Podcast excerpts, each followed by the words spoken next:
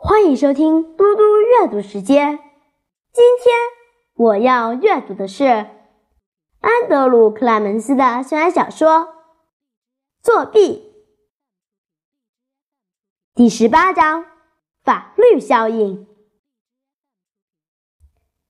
星期四下午的语文教室里，克莱顿老师、娜塔莉和佐伊坐在一张小圆桌旁。他们把娜塔莉的书稿寄给汤姆·莫顿后，才过了一周。但是由于汉娜·尼尔森负责这个案子，所以事情进展得相当迅速。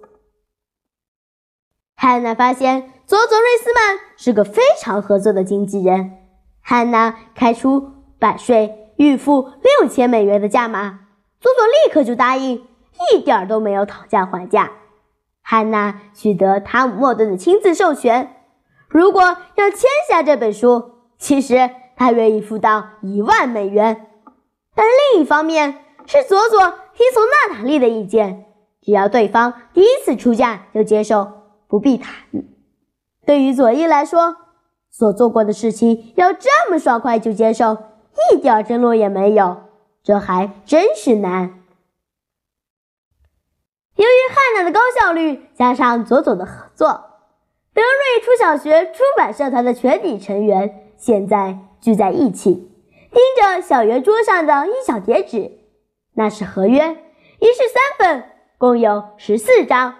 只要签下合约，卡山卓拉代正式授权小船少年出版公司在著作权有效期限内出版《作弊》一书，这表示在卡山卓拉代有生之年，加上在他死后50年的这段期间，小川少年出版公司都可以出版这本书。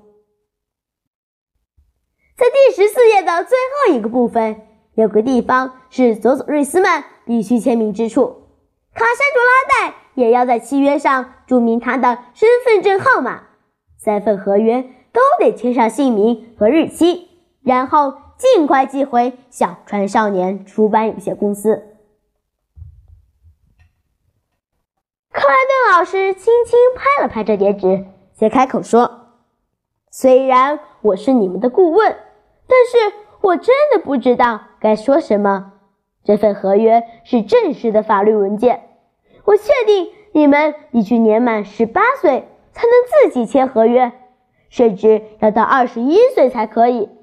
而且你们也必须完全了解里面的每一个字后才可以签名。”佐伊一直都很享受当一个大权在握的经纪人，一个解决问题的超级好手。他把脑袋微微一偏，然后说：“合约我很熟，把买卖条件写下来，签好名，然后就做你答应要做的事。我爸爸说事情就是这样而已。”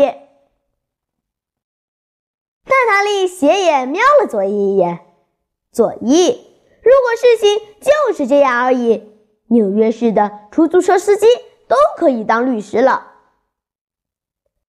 佐伊对娜塔莉做了个鬼脸，然后说：“老师，那现在你觉得我们该怎么做呢？”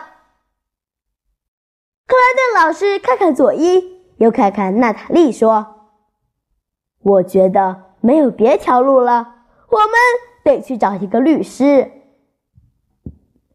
娜塔莉点点头，对着佐伊瞥了一眼，说：“我赞成找一个真正的律师。我觉得我们应该去找佐伊的爸爸。”“不行！”佐伊说，“不要再让参与，记得吗？”“可是你还记得你怎么说我妈妈的吗？”“那情形是一样的，他不只是你爸爸，佐伊，他是你的律师。但是如果他要把所有的事告诉你妈呢？”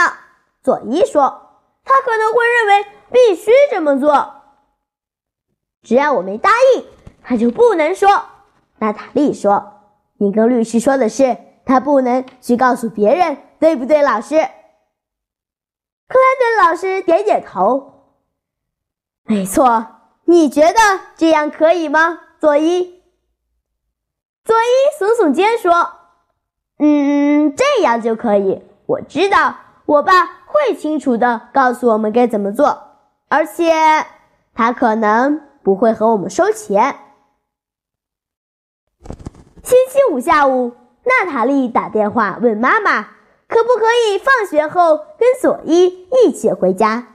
她妈妈说，可以呀，那我6点去他家接你，我们在市中心吃点东西，然后也许打电话给你叔叔，看他要不要和我们一起去看个电影。就这样安排妥当，放学后娜塔莉和佐伊当然没有马上回佐伊家，他们得先去找律师谈一谈。谢谢大家，我们下次再见。